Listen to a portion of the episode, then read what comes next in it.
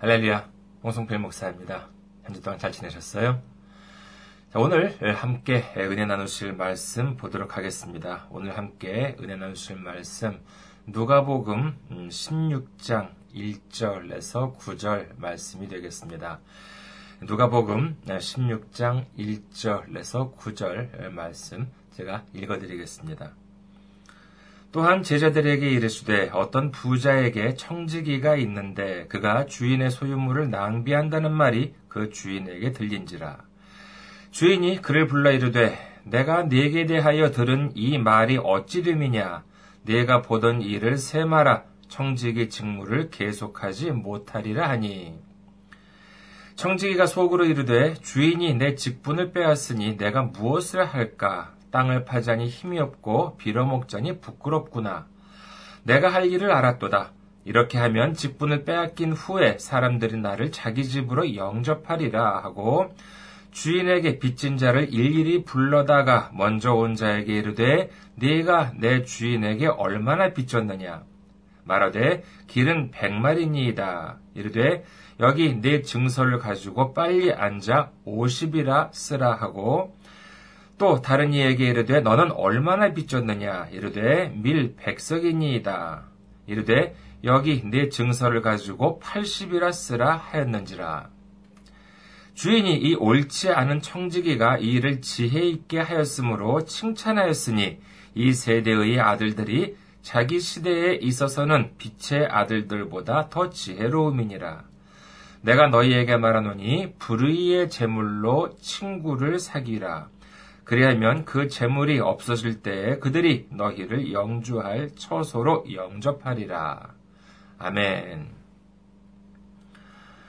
할렐루야. 하나님을 사랑하시면 아멘 하시기 바랍니다. 아멘. 오늘 저는 여러분과 함께 옳지 않은 청지기의 비유라고 하는 제목으로 은혜를 나누고자 합니다. 오늘 이 말씀은요, 이른바 아, 그 난해한 성경에서 난해한 구절 중 하나로 꼽히기도 합니다. 저도 사실 이 구절이 오랫동안 이해가 가지 않았었습니다. 아, 제가 평신도 시절에도요, 몇몇 목사님께서 설교 시간 때 이제 이 구절을 인용을 하셔서 말씀을 전하는 것을 몇 번 들어본 적이 있습니다만은, 그래도 좀, 좀처럼 이해가 잘 가지 않더라고요. 하지만은 이 성경 말씀에 담긴 이 주님의 뜻을 이해하게 되면은요, 정말로 큰 은혜가 우리에게 임하게 될 줄을 믿습니다. 이 말씀을 먼저 어, 줄거리 이 말씀을 줄거리를 먼저 정리하면 다음과 같습니다. 등장인물 누구죠? 주인이 있고요. 그 다음에 청지기, 그 다음에 채무자들, 빚쟁이들이죠. 채무자들이 있습니다. 채무자들 둘이 나오는데 이 청지기가 주인의 소유를 낭비하고 있다는 그런 그 보고를 주인이 이제 받게 되죠. 그래서 이 주인은 청지기를 불러다가 이제 너를 해고할 테니 어서 장부 정리를 해. 그러니까는 요즘 식으로 말하자면은 야 어서 인수인계 준비를 해. 너 더 이상 그 일 못해. 라고 이제 이렇게 주인이 말을 한 것입니다. 이처럼 이 청지기의 횡령 사건이 들통이 나서 덜미가 잡히게 된 이 피의자 청지기 이제는요 해고되어서 직장을 잃게 되고 자신이 낭비한 돈을 다 물어내야 되고요 어쩌면은 자신이 저지른 죄값을 치러야 할 상황에 처하게 되었습니다. 이 청지기는 이제 고민을 시작합니다. 보통 사람들이라면요, 상황이 이렇게 되었을 때 어떻게 할까요? 세상적으로 본다면은요, 뭐 뉴스 같은 데 본다면은요, 우선 낭비를 했다고 하는 증거를 없애거나 아니면은 모르쇠로 일관은 하거나 하는 경우를 생각할 수 있겠습니다만은 이 청지기는 조금 독특한 행동을 시작합니다. 주인으로부터 해고 통지를 받은 이 청지기는요, 이제 주인한테 빚진 자들을 불러다가, 불러다가 그 빚을 자기 마음대로 줄여줍니다. 탕감해줍니다. 기름 100마를 구운 사람한테는 50이라 쓰라고 하고요. 밀을 100석 구운 사람한테는 80만 구웠다고 해. 라고 거짓으로 쓰라고 하는 것이죠.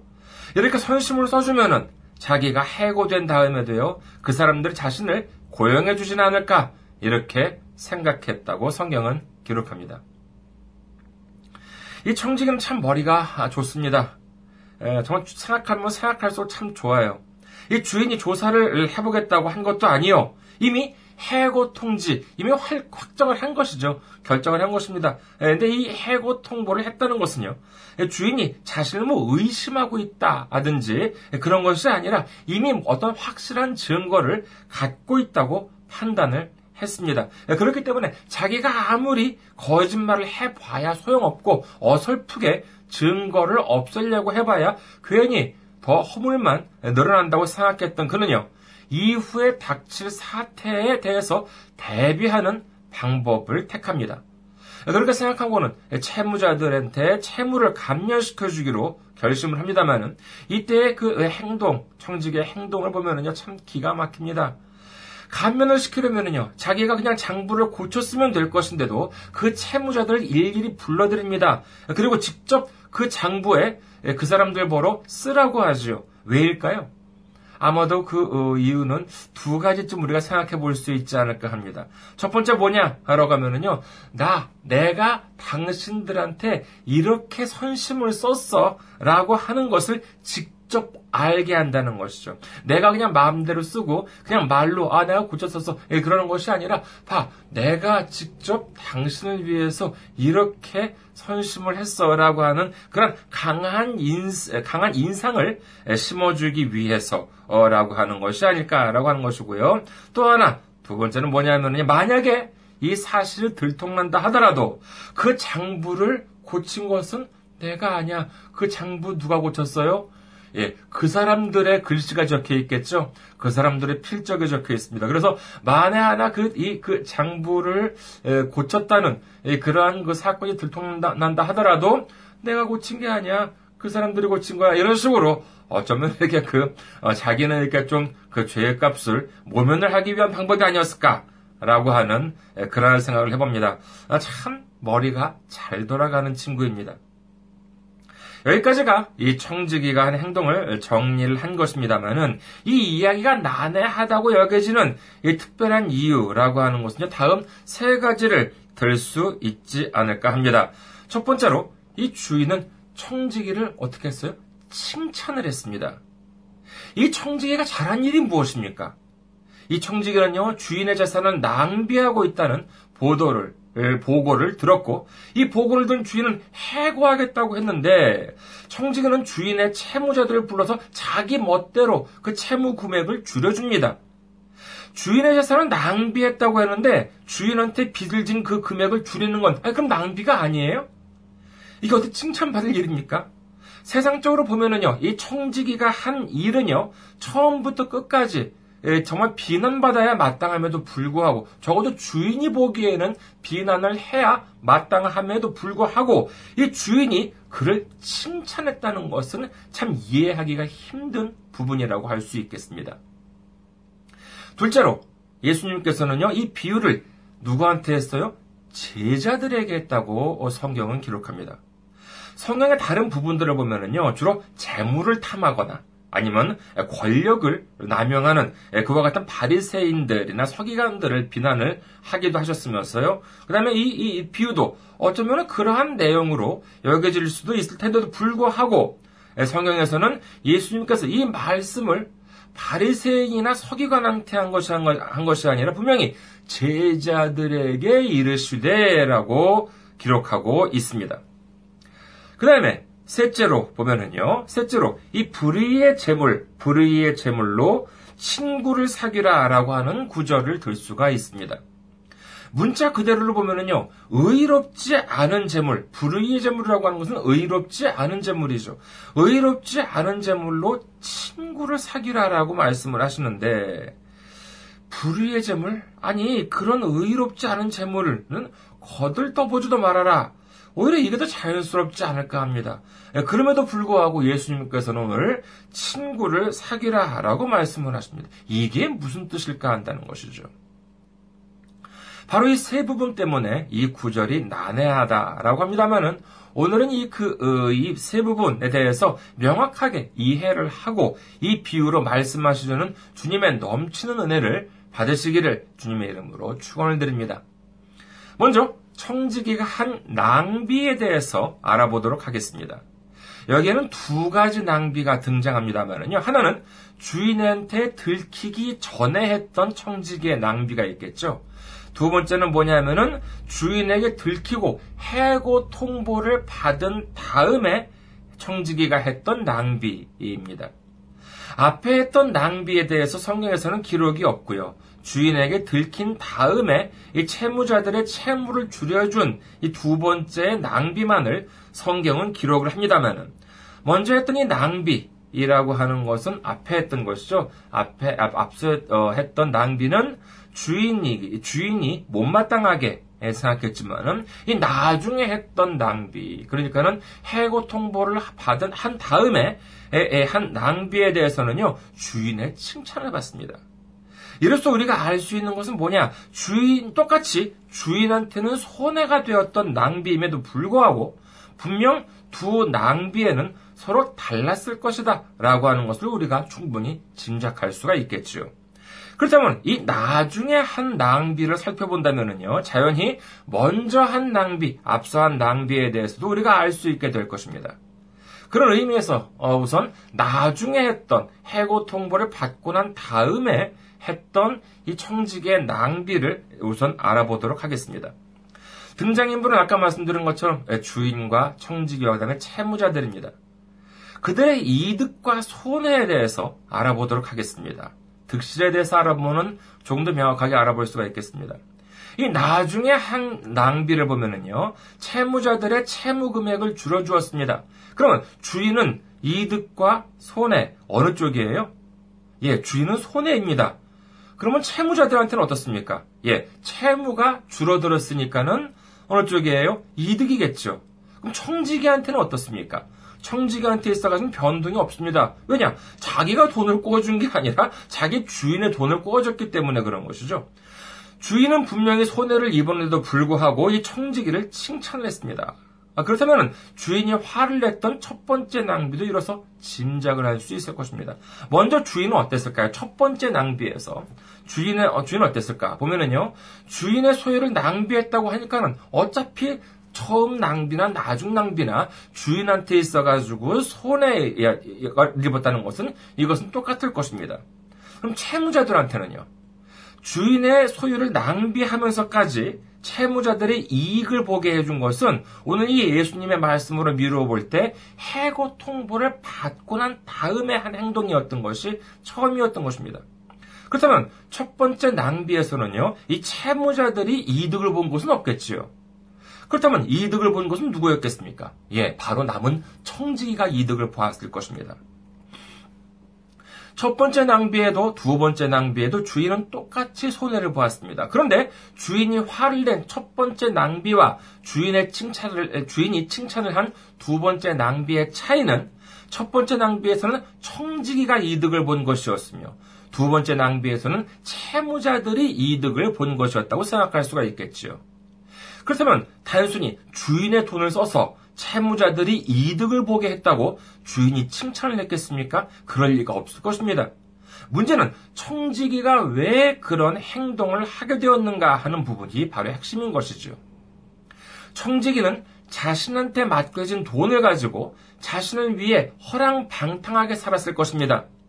좋은 옷도 사 입고 좋은 음, 차도 요즘식으로 만다면 좋은 차도 뽑고 뭐 그랬을지도 모르겠지요. 모든 것이 자신의 것인 줄 알고 모든 재산이 자기 마음대로 써도 되는 줄 알고 어, 허비하고 살았습니다. 그것이 바로 첫 번째 낭비였을 것입니다. 그런데 어느 날 주인이 부릅니다. 그리고 한 말, 너 해고야, 짐 싸. 이렇게 말을 하는 것이죠. 이 말을 듣는 순간 청지기는 그제서야 알아차립니다. 아, 이게 다 내게 아니었구나. 내 것이 아니라 내 주인의 것이었구나. 그래서 어떻게 합니까? 아, 이제 나는 해고를 당하게 되는데, 지금 내가 예전처럼 똑같이 차를 사봐야 빼앗길 것이고, 옷을 사봐야 소용도 없겠다. 어떻게 하느냐? 이렇게 판단한 청지기는 에라 어차피 내 돈도 아닌데 차라리 인심이나 쓰자. 그러면 내가 잘린 다음에 나를 맞아주는 사람이 있을 것이다. 이렇게 생각해서 채무자들을 불러들여서 빚을 줄여준 것입니다. 성경에서는 이 청지기가 썼던 돈을 가리켜서 불의의 재물이라고 표현을 합니다. 이 재물이 무엇입니까? 여기서 이 재물은 주인의 것이었습니다. 그럼 주인이 나쁜 짓을 해서 어, 돈을 벌었어요? 그래서 불의의 재물인가요? 아니요, 그런 기록은 없습니다. 그렇다면 왜 불의의 재물이겠습니까? 청지기가 사용한 재물이 자신의 것이었습니까? 아니요, 그렇지가 않습니다. 그것은 바로 자신의 주인의 것이었습니다.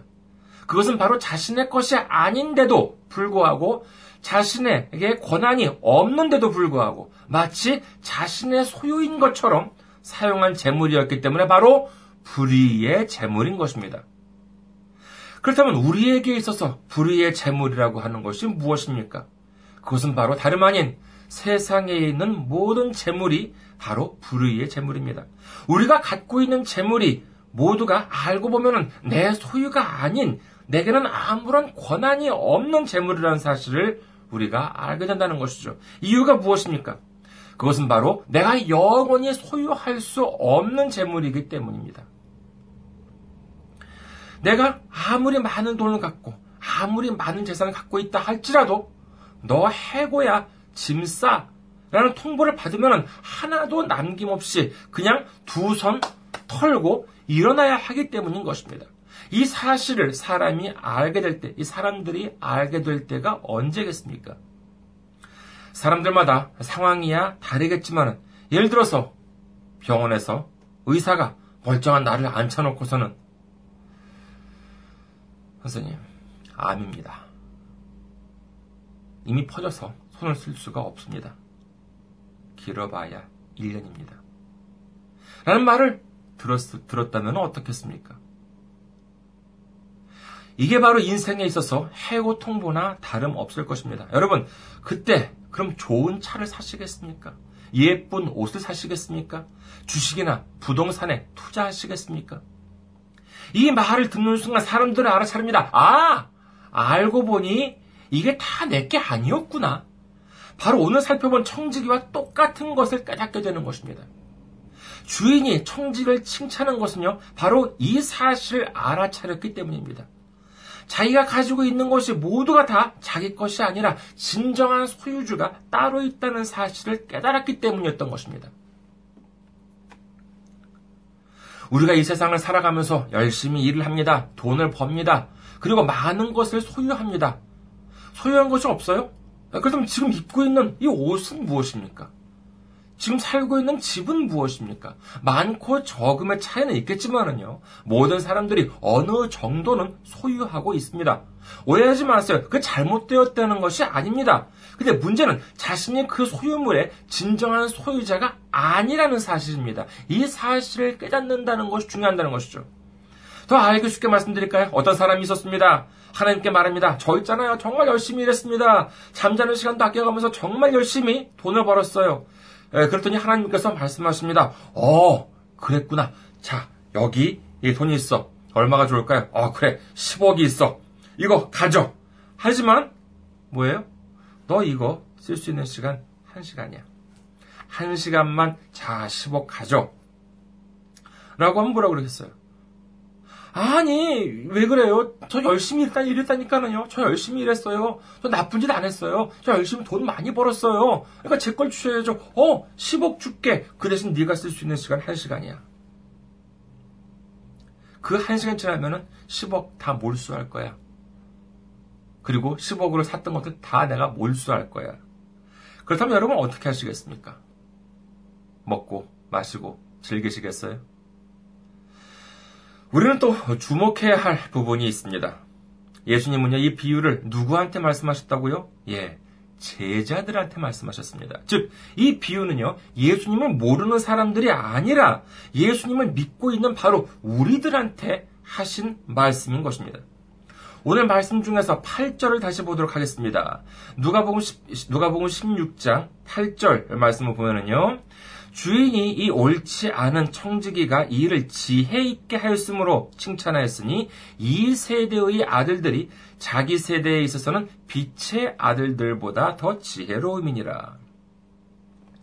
앞서 말씀드린 바와 같이 옳지 않은 청지기를 주인이 칭찬한 이유는 그 소유가 자신의 것이 아니라는 사실을 깨달았다는 것입니다.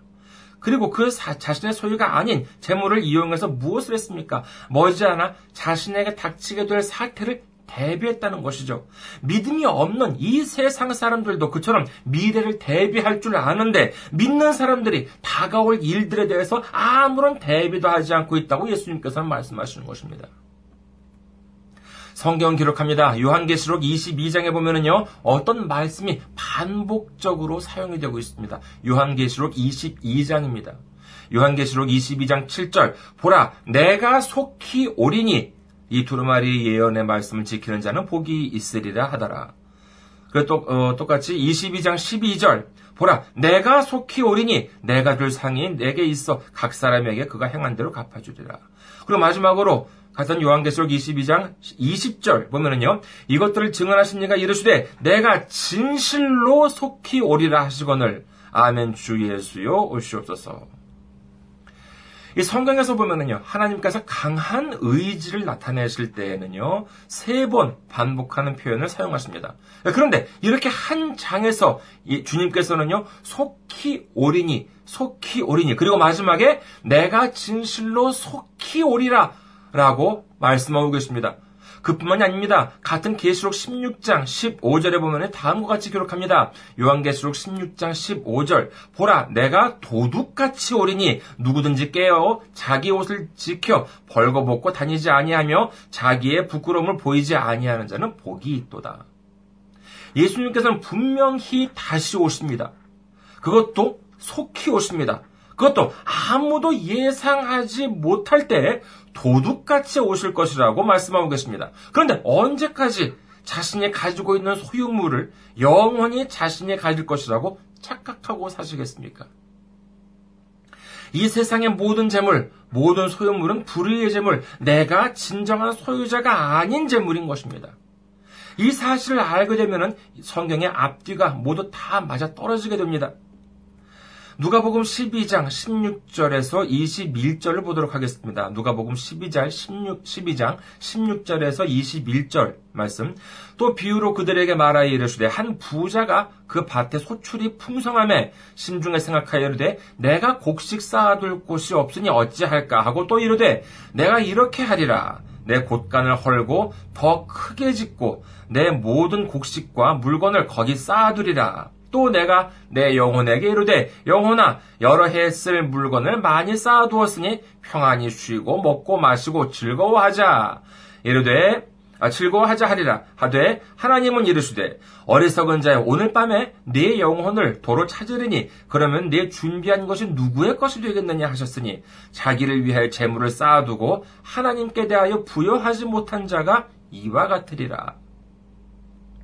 이 세상 재물들을 열심히 쌓아두고 이제 천년만년 즐겁게 살아보자고 기대에 부풀어 봤자 진정한 소유주인 하나님께서 너 오늘 해고야 라고 말씀하시면은 그게 무슨 소용이 있겠냐는 것입니다. 하나님은 자기를 위해서 재물을 쌓아두지 말고 하나님께 대하여 부여한 자가 되라고 말씀하십니다. 그리고 마태복음 6장 20절에는요, 오직 너희를 위하여 보물을 하늘에 쌓아두라. 거기는 좀이나 등, 동록이 해하지 못하며 도둑이 구멍을 뚫지도 못하고 도둑질도 못하느니라 라고 기록합니다. 이 세상에 쌓아두려고 애를 쓰지 말고 하늘에 쌓아두라고 예수님께서는 말씀하고 계신 것입니다. 그렇다면 우리 주님께서 내가 가진 모든 것을 다 빼앗아가는 그런 야박한 분이세요? 아이, 그렇지가 않습니다. 그 오늘 말씀을 이해하는 핵심은요, 바로 오늘 본문 다음 구절에 있습니다. 어디냐? 누가복음 16장 11절에서 12절 말씀입니다. 누가복음 16장 11절에서 12절 다음과 같이 기록합니다. 너희가 만일 불의한 재물에도 충성하지 아니하면 누가 참된 것으로 너희에게 맡기겠느냐? 너희가 만일 남의 것에 충성하지 아니하면 누가 너희의 것을 너희에게 주겠느냐? 이 구, 문장 구도를 보면은요, 자, 불의한 재물과 참된 것, 이것이 한 쌍이 되는 것이고요. 남의 것과 너희의 것, 이것이 또 한 쌍이 된다는 것을 알 수 있습니다. 즉, 불의한 재물이라고 한다는 것이 남의 것이고요. 그리고, 그러니까 즉, 하나님의 것이라고 한다는 것이고요. 참된 것, 이곳이 곧 너희의 것이라고 한다는 것입니다. 지금 우리가 이 세상에서 가진 재물, 권한이 없는 재물들은 모두 내 것이 아닌 하나님의 것이고요. 우리의 것은 나중에 하나님으로부터 받을 참된 것으로 채워주시겠다는 말씀인 것입니다. 그렇다면 좀 바보 같은 질문 한번 해볼까요? 지금 우리가 이 세상에서 가진 재물이 더 클까요? 아니면 나중에 하나님으로부터, 받을 참된 것이 클까요? 이 답은 이미 우리가 알고 있겠지만 분명한 근거가 성경에 있습니다. 바로 달란트의 비유. 우리가 잘 아는 비유죠. 달란트의 비유입니다. 마태복음 25장에서 보면은요, 종들한테 자신의 소유를 각각 다섯 달란트와 두 달란트, 그리고 한 달란트를 맡깁니다. 그리고 여행을 떠나게 되는 것이죠, 주인이. 그 다음에 이제 주인이 여행에서 돌아와서, 자, 결산해보자. 라고 할 때 금 다섯 달란트를 열 달란트로 만든 어, 종한테 주인이 말을 합니다. 마태복음 25장 21절 보면은요, 그 주인이 이르되 잘하였도다 착하고 충성된 종아, 네가 적은 일에 충성하였음에 내가 많은 곳으로 너희 너, 내게 맡기리니 네 주인의 즐거움에 참여할지어다 하고 이 칭찬의 말씀은요 두 달란트를 네 달란트로 만든 종한테도 똑같은 말로 칭찬을 하는데, 근데 여기 보면은요, 네가 적은 일에 충성하였음에 내가 많은 것으로 맡기리니라고 주인이 말을 합니다. 적은 일이요? 제가 예전에 말씀드린 적이 있었는데 혹시 기억하실지 모르겠습니다. 이 금 한 달란트가 얼마예요? 저는 정말 예전에 이렇게 그 달란트에 보면 무슨 금으로 된 동전 다섯 달란트 하나 둘 셋 넷 다섯 어 다섯 개. 두 달란트는 하나 둘두 달란트. 이런 줄만 알았습니다. 그런데 이 금 한 달란트의 무게는 어느 정도냐 하면은요, 여러 가지 그 시대에 따라서 약간의 차이가 있습니다만은 평균적으로 보면은요, 금 한 달란트는요, 금 30kg이라고 합니다. 30g이 아니에요. 30kg입니다. 그러니까 제가 한번 계산을 해봤습니다. 제가 솔직히 제가 이 금이나 이 환율 계산하는 일은요, 이 그 말씀 준비할 때밖에 없어요. 지난번에 달란트에 대해서 말씀 준비할 때도 제가 그 환율 찾아보고 지금 처음 찾아보는데, 자 이것이 예, 오늘 찾아 얼마 전 찾아보니까는요, 이 그 금 한 돈이 지금 한국 시세로요 17만 8천 원이라고 합니다. 한 돈이 잘 몰랐는데 3.75g이라고 해요. 예, 그러니까는 단순 계산으로 뭐 3.75g이 17만 8천 원이니까는 이걸 1g으로 나누면 어떻게 되냐라고 하면은 대략 한 4만 7,500원이에요. 역시 꽤 비싸더라고요. 1g인데 3, 4만 7,500원. 근데 이거를요 30kg로 바꿔볼까요? 30kg로 바꾸면은요 어떻게 되냐라고 하면은요 14억 4천만 원입니다. 즉 뭐냐라고 하면은요. 14억 4천만 원이 한 달란트예요. 그러니까는 10달란트면 어떻게 돼요? 한 달란트가 14억 4천만 원이니까는요. 곱하기 10 하면 되겠죠? 그럼 얼마예요? 14억 4천만 원 곱하기 10. 144억 원입니다. 이게 지금 10달란트가 144억 원이죠. 여러분께서 지금 평생 동안 벌었던 돈을 모두 합하면 한 144억 정도 되십니까? 저요? 택도 없는 소리겠죠? 144억은 무슨. 그런데 성경은 이를 보고 뭐라고 하셨어요? 이를 두고 적은 것이라고 말씀하셨습니다. 참 하나님은 통도 크십니다. 그리고 뭐라고 말씀하세요? 내가 많은 것을 내게 맡길 것이라고 말씀하시는 것이죠. 우리가 이 세상에서 가진 모든 것들을 너무나도 귀하고 소중하다고 하면서 그걸 마치 영원히 가지고 있는 것처럼 가질 것만 같이 나만을 위해서 내 자식들만 내 가족들만을 위해서 쓰고 하나님을 위해서 그리고 이웃을 위해서 쓰지 않는다는 것은 자신이 해고될 날은 얼마 남지 않았는데도 이를 위해 대비하지 않고 잠시 맡겨진 재물을 마치 영원히 자신의 것인 것처럼 착각하고 그저 흥청망청 쓰고 있는 사람의 모습이라고 할 수 있습니다. 지금 우리가 가지고 있는 것, 우리가 이 세상에서 소유하고 있는 재물은 진정한 우리의 것이 아닙니다. 지금 잠시 우리에게 맡겨진 재물의 참 주인이 누구이신 줄 알고 그분이 기뻐하는 방법으로 사용을 하게 되면은 마침내 하나님으로부터 이번에는 정말로 영원히 내 소유인 큰 것으로 채워주시겠다고 성경은 말씀하고 계신 것이죠. 에베소서 4장 22절에서 24절 말씀에는요, 이렇게 기록합니다. 너희는 유혹의 욕심을 따라 썩어져가는 구습을 따르는 옛사람을 벗어버리고, 오직 너희의 심령이 새롭게 되어 하나님을 따라 의와 진리의 거룩함으로 지으심을 받은 새 사람을 입으라. 라고 성경은 기록합니다. 그리고 또한 재물이나 재산이라고 하는 것은 꼭 돈만을 가리키는 것은 아닙니다. 우리가 가지고 있는 능력이나 육신, 이 몸뚱이도 그렇죠. 나아가 우리의 허락된 이 시간, 1분, 1초라고 하는 이 시간 모두 알고 보면 다 불의의 재물. 즉, 내 소유가 아닌 하나님의 소유물인 것이고, 마지막 때 우리가 하나님 나라에 가게 되면은 지금 내가 가지고 있는 것과는 비교가 안 돼. 정도로 큰 것을 채워주게 되는 것이죠. 이번에는 정말 불의의 재물이 아닌 진정으로 참된 것을 받게 될 줄을 믿으시기를 주님의 이름으로 축원드립니다. 우리가 가진 모든 것을 주님 앞에 내려놓고 우리의 삶을 주님의 거룩한 산재물로 드릴 때 주님께서는 기쁘게 받으시리라고 믿습니다. 지금 우리가 가진 모든 것의 진정한 소유주가 누구인지를 깨닫고 우리의 몸과 마음을 주님께 드렸을 때 마침내 큰 것으로 참된 것으로 상을 받는 우리 모두가 되시기를 주님의 이름으로 축원드립니다. 한 주 동안 승리하시고 다음 주에 건강한 모습으로 찾아뵙겠습니다. 안녕히 계세요.